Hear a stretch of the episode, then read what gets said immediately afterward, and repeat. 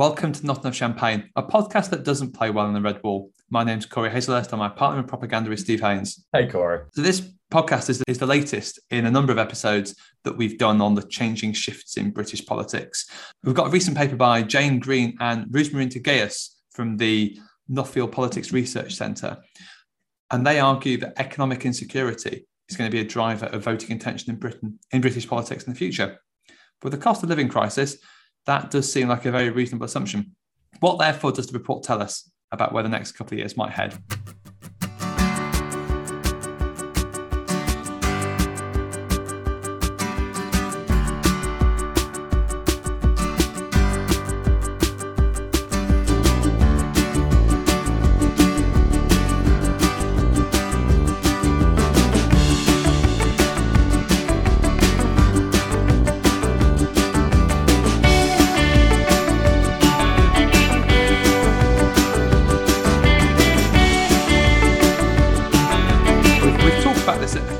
Times actually on, on the podcast ever, ever since 2016. Uh, do you remember 2016? Feels like a very long time ago, but just about. About how the Brexit vote in particular wasn't really driven by class, was sort of driven by age, education, by place. Uh, we've talked about Brexitland as well, the re, uh, excellent recent book about those changing shifts.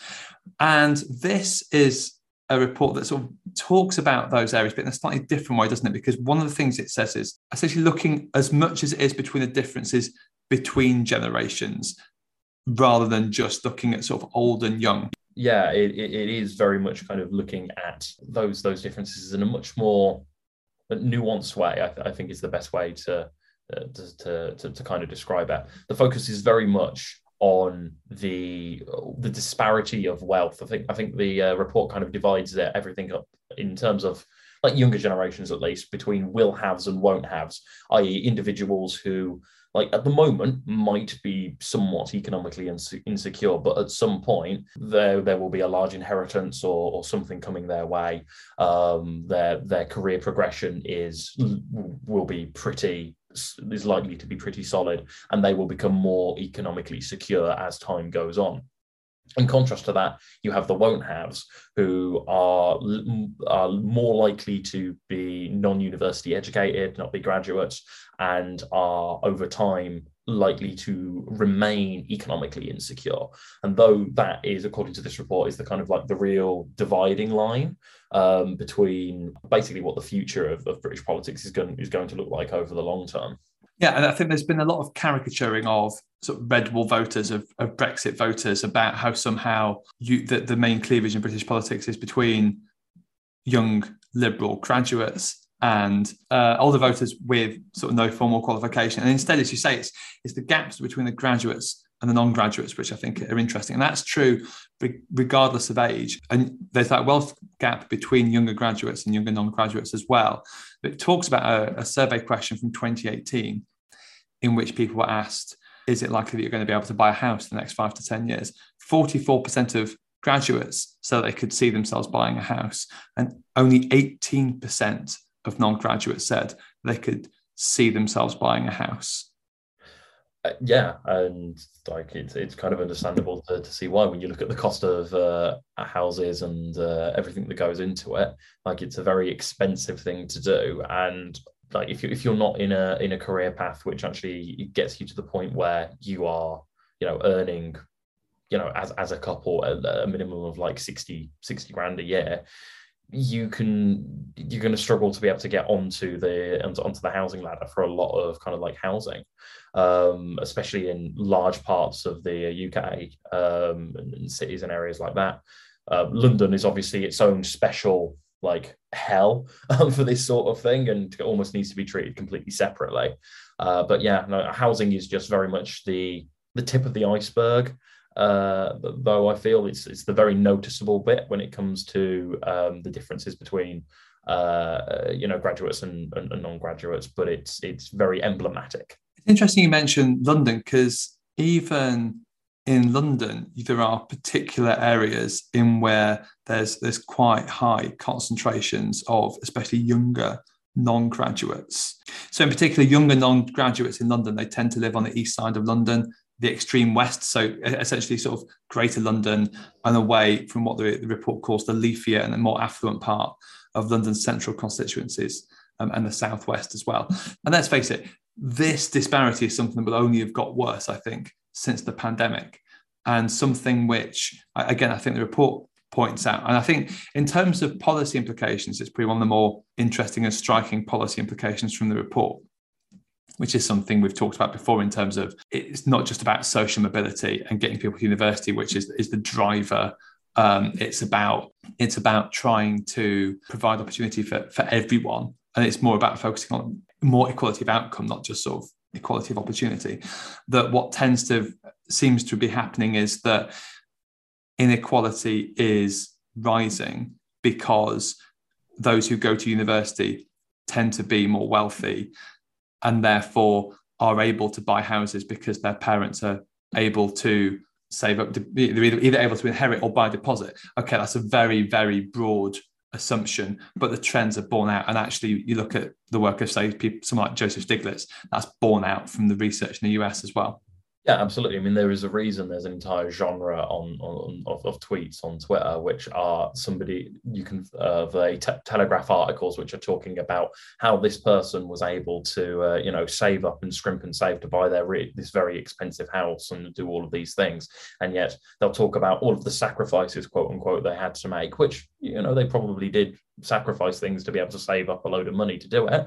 But what they all, always have buried in there is that line that says, and we were gifted 250,000, we were gifted 300,000, we were gifted a thousand pounds by our parents in order to cover cover a deposit or start this business or, or whatever it might be so yeah that kind of uh, generational kind of uh, capacity for for for gifting um, things is is certainly something that is only available to a a very select part of society. That's very much going to be, I I, I think, one of the things that's going to constantly come up over uh, on these sorts of discussions uh, over the next few years.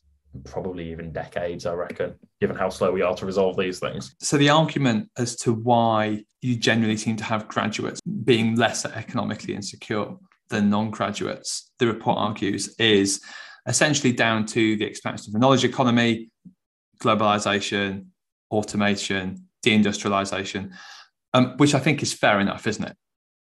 Yeah, yeah, yeah, absolutely. I mean, those like your graduates tend to find themselves in jobs where they have more bargaining power because they tend to be doing more specialist roles which can't be automated which can't be uh, you know you know replaced out or even necessarily um, shipped off to, to, to, to, somewhere else in the world um, whilst in, in contrast your it's a terrible word because I don't think it actually describes the jobs properly but what are classed as low skill jobs are often the ones which can be, as you say, automated, replaced, sent off elsewhere.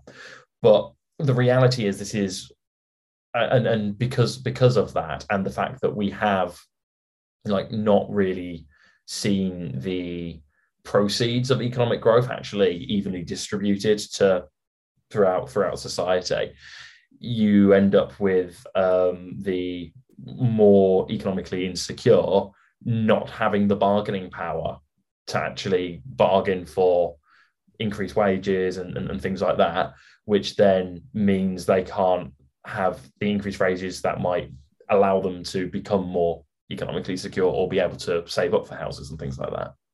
Are we saying that trickle down economics doesn't work? Uh, it, it's, it's it's a radical thought, Corey, but I mm. think it might be right.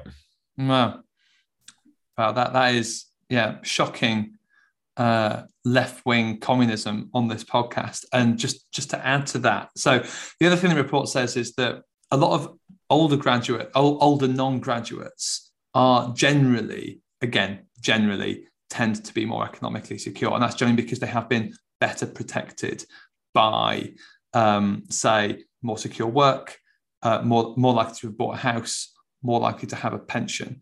I think that's partly because you've mentioned the sort of massive increase of house prices makes it harder for those who are younger, both graduates and non-graduates, to be on the housing ladder.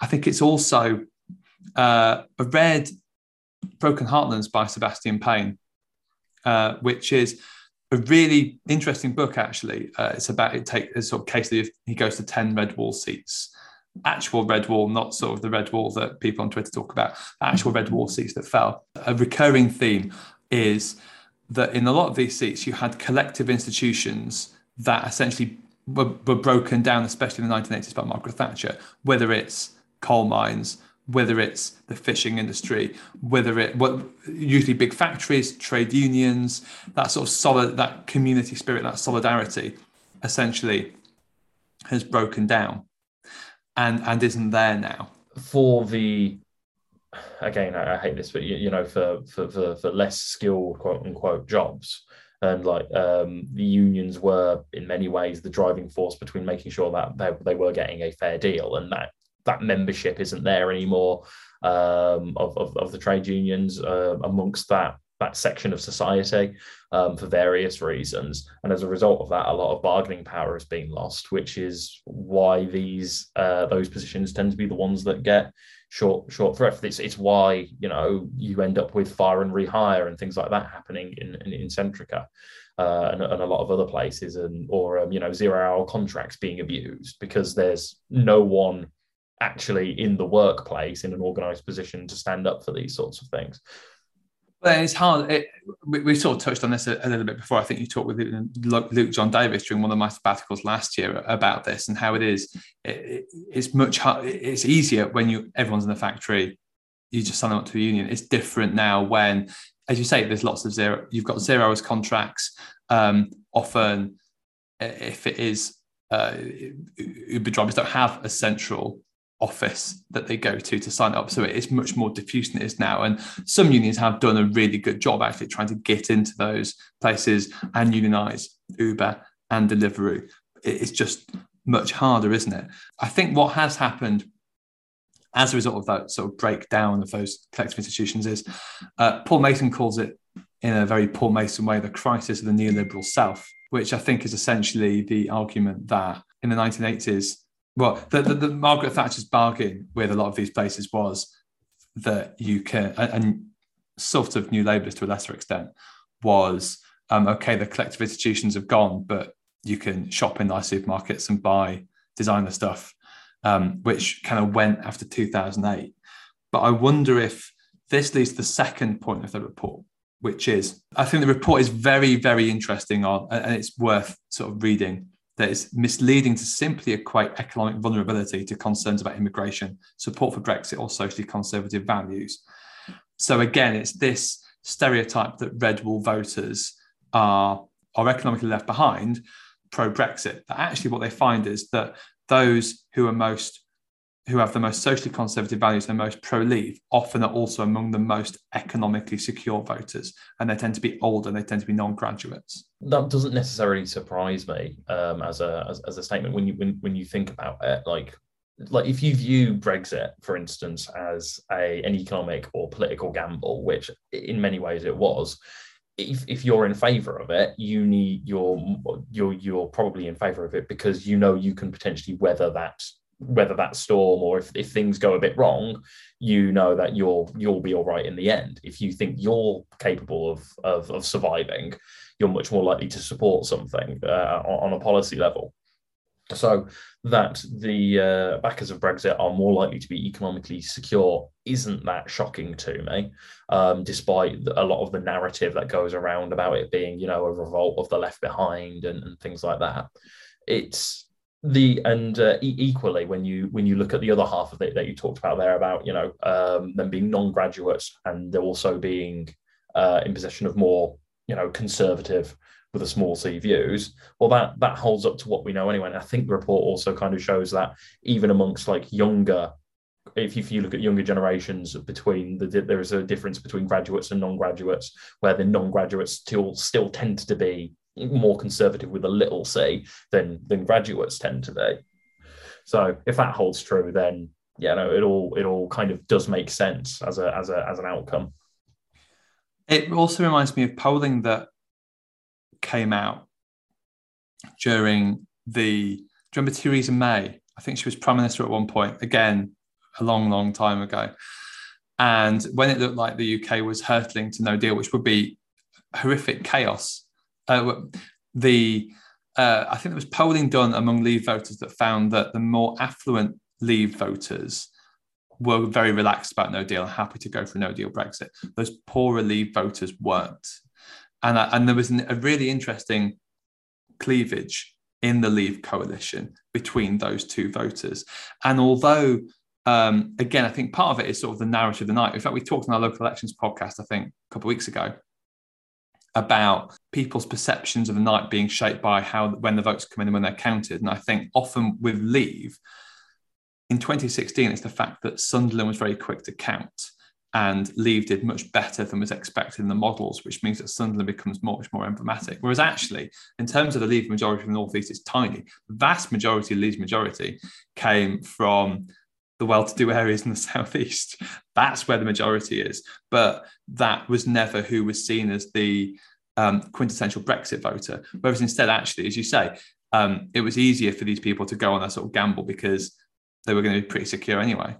Yeah, and kind of like the media framing of that, as you say, because Sunderland is one of the first that, to, to to get their their results in, because uh, Sunderland's also one of the areas that's almost like in a race to to be first on general election night, if I remember correctly, as well.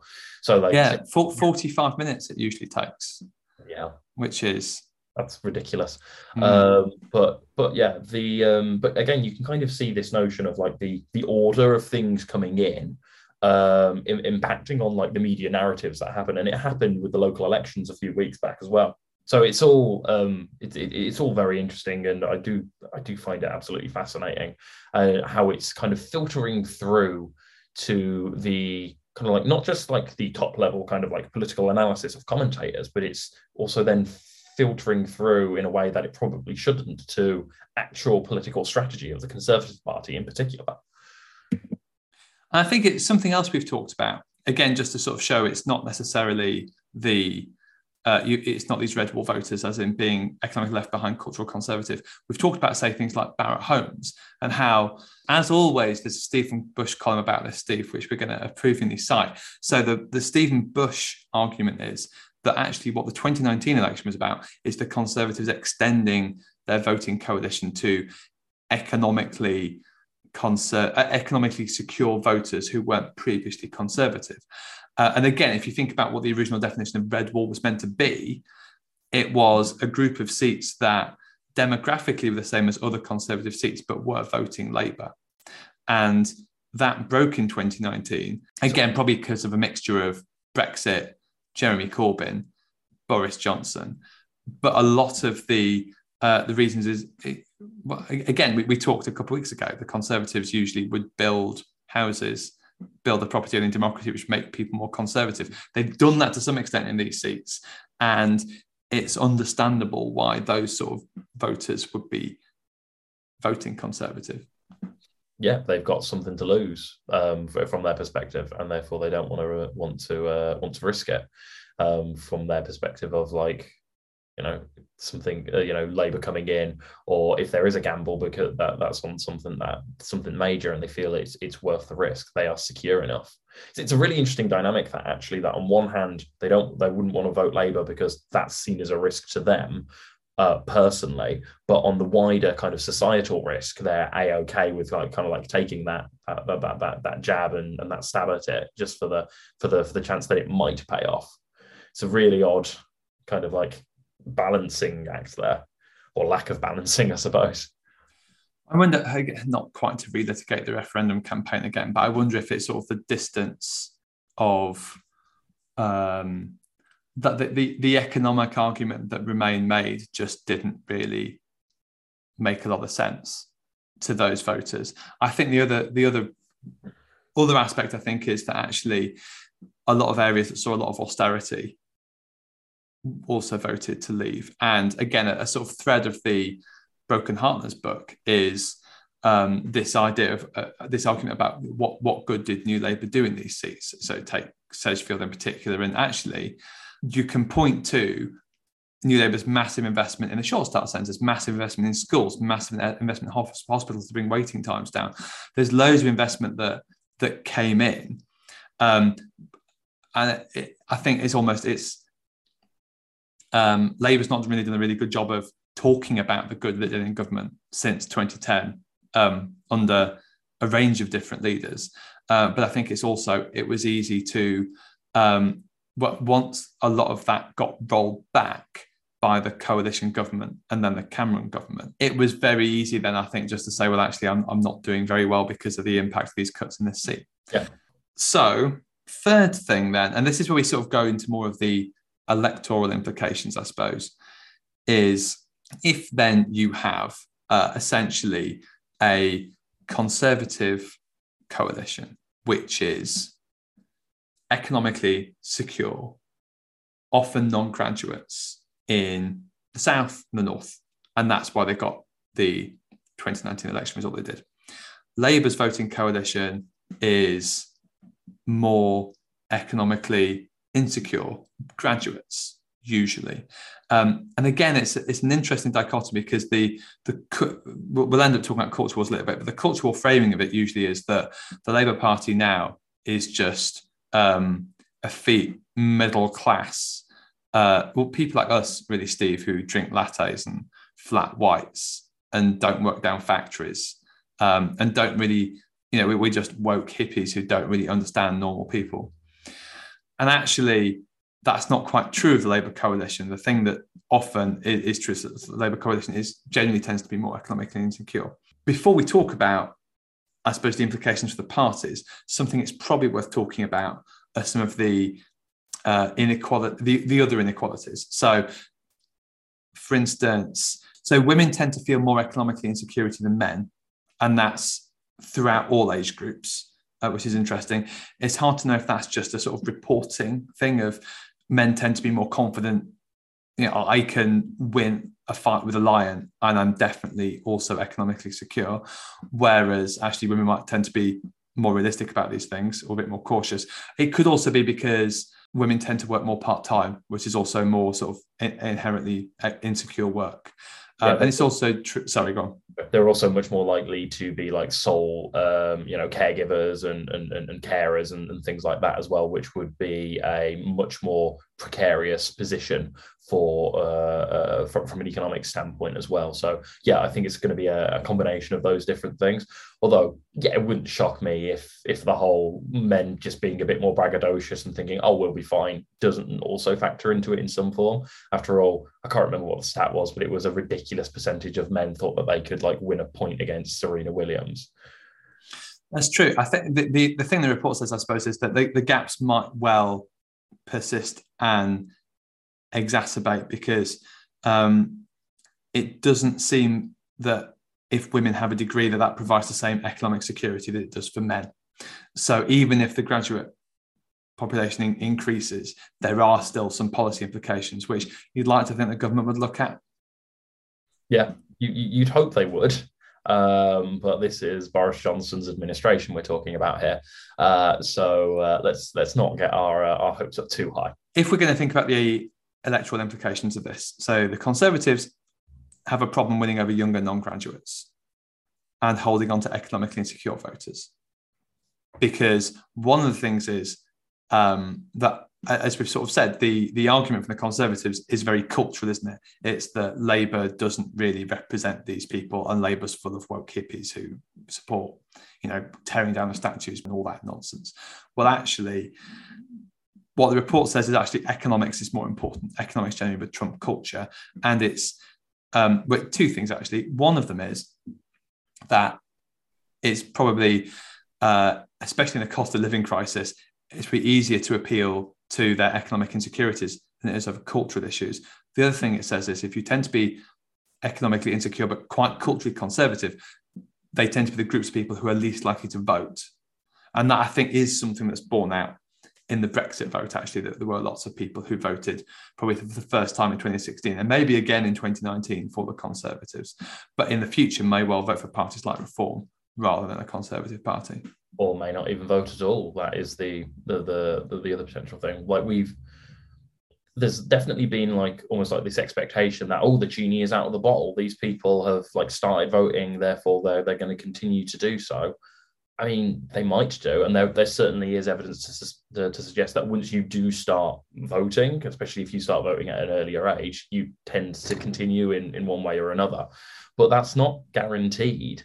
Like if if the entirety of your voting uh, history is consisted of a once in a lifetime opportunity to shake up the system in terms of Brexit, and then you know uh, uh the twenty maybe the twenty seventeen election where you maybe begrudgingly kind of went either for Corbyn because you thought maybe he was real change, or went for May because um, well we still stable.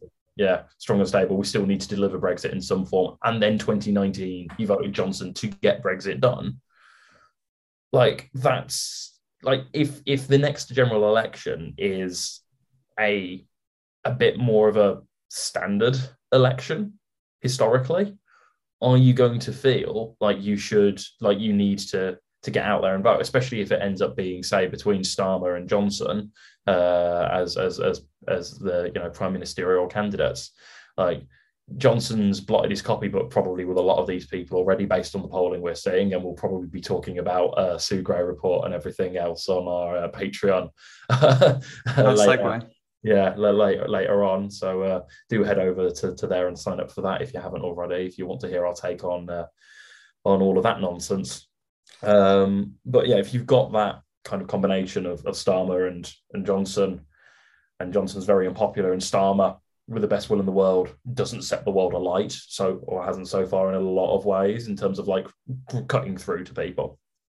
Um, he's not doing badly but he's not he's taken labour from 20 points behind the polls to be leading. He's oh, winning yeah. on best prime minister. I'm what more saying... do you want him to do steve I'm I'm saying that when you look at the various focus groups and like the uh, the kind of like the words that people associate with him, people don't like him as a was about to say like him as a person. That's not the right word. That like they're not infused by him necessarily. They're they're just happy to see Labour in sensible hands. Like he isn't Tony Blair, the second coming of Tony Blair, where people are going, this guy, this guy's got something special.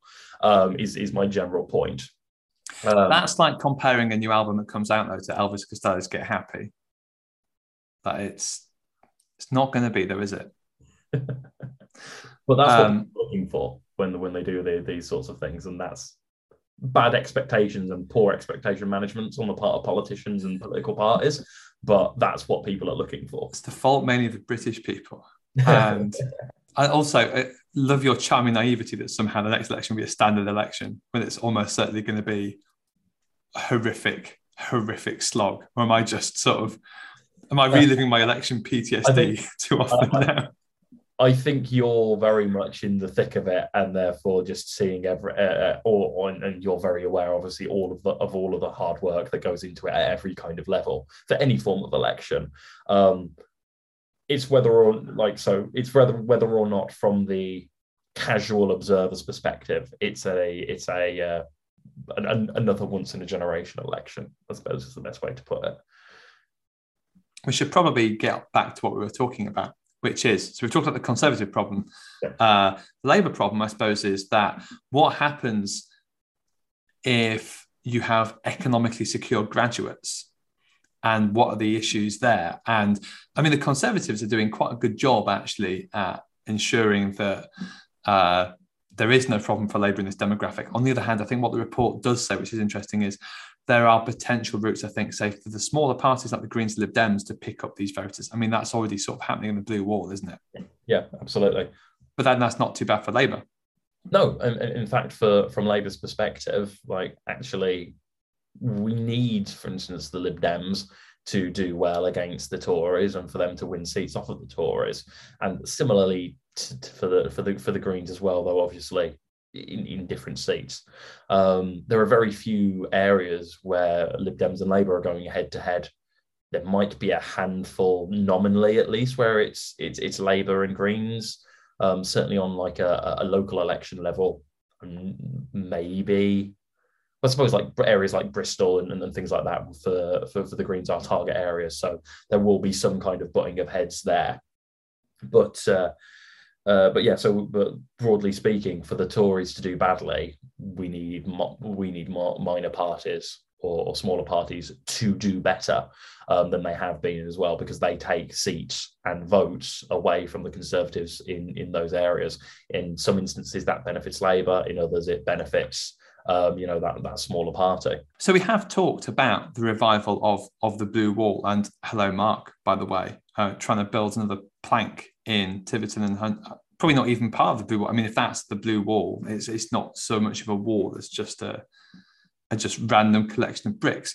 So you've got some pre- best for Britain polling, and I realise we uh, that said that again, best for Britain seem to sort of say that what we should do um, is have some sort of progressive alliance, whatever that means, because their MRP polling only has the Lib Dems only winning 13 seats, and I realise we're sort of in a similar position where leading up to the 2019 election, where we couldn't see how these seats were going to go Lib Dem. But when you look at the local election results in places like Dominic Raab's seat, if you have a voting projection that has the Lib Dems only winning 13 seats, I feel like your model's wrong. And I realize that sounds like the most entitled form of nonsense at this point. Yeah, I mean, it, it is one of those things where you know different predictions and different calculations are go into these sorts of um, uh, uh, you know models and, and things like that. But I don't know to what extent they do pay attention to things like local election results and, and how they factor them in, um, because they are, as as like any political activist knows, uh, and, and and any real kind of like political kind of watcher knows, local election results in an area tend to be quite predictive for the for the general election. You know, doesn't mean you're necessarily going to win a constituency just uh, the uh, general election just because you did well in the locals. There are all kinds of factors in there, but it it gives you an indication as to how how competitive at the very least you will be and whether or not you are, are, are, you should be investing time money and resources into that area so yeah i mean it it like my my gut instinct, and this is a terrible, terrible thing for me to do because I'm going to go out on a limb and actually make a make a prediction here. I know. I, I feel like my, my gut instinct is we're probably going to be looking at around about 20 odd potential seats for the Lib Dems. Maybe a bit more if they have a very good night. Slash, the Conservatives have a very bad one on the uh, on the on the day of the general election. Obviously, we're still God only knows how far away. Things could change in that time, and therefore I reserve Six the right weeks. I reserve the right to uh, uh, change uh, change this prediction like any good uh, any good forecaster. I, I, think that so the I think the more in, uh, and we will talk about more of, uh, of, this. I think the most important thing I think is actually what the report says is the, the the chronic levels of economic insecurity need to be addressed. There was there were issues in terms of people not sure they could buy a house worrying them as people saying they weren't sure they could find 300 pounds in an emergency. And that's only going to have got worse since COVID. It's only going to have got much, much worse. Now there's massive inflation and a cost of living crisis. And it would be nice to think the government's got a plan to deal with that. On that subject, we're going to talk about the Sue Gray report on our Patreon page, aren't we, Steve? Uh, yeah, we are. So if you uh, do want to hear that, you should head over to patreon.com slash not enough champagne, where for a few pounds every month you get access to these unique little episodes which go out uh, go out there. Our website's notenoughchampagne.com. Our Facebook page is facebook.com forward slash forward splash. forward forward smash not enough champagne. Uh, I've lost it now. I can't remember the order now. I can only do it. Like, it's like the alphabet. I, I, you got to do it straight from the start, or nothing at all. Yeah. Or not at all. Uh, I'm at Paper Writer. I'm at Radical. And say it for you. This is terrible. Happy plotting, everyone.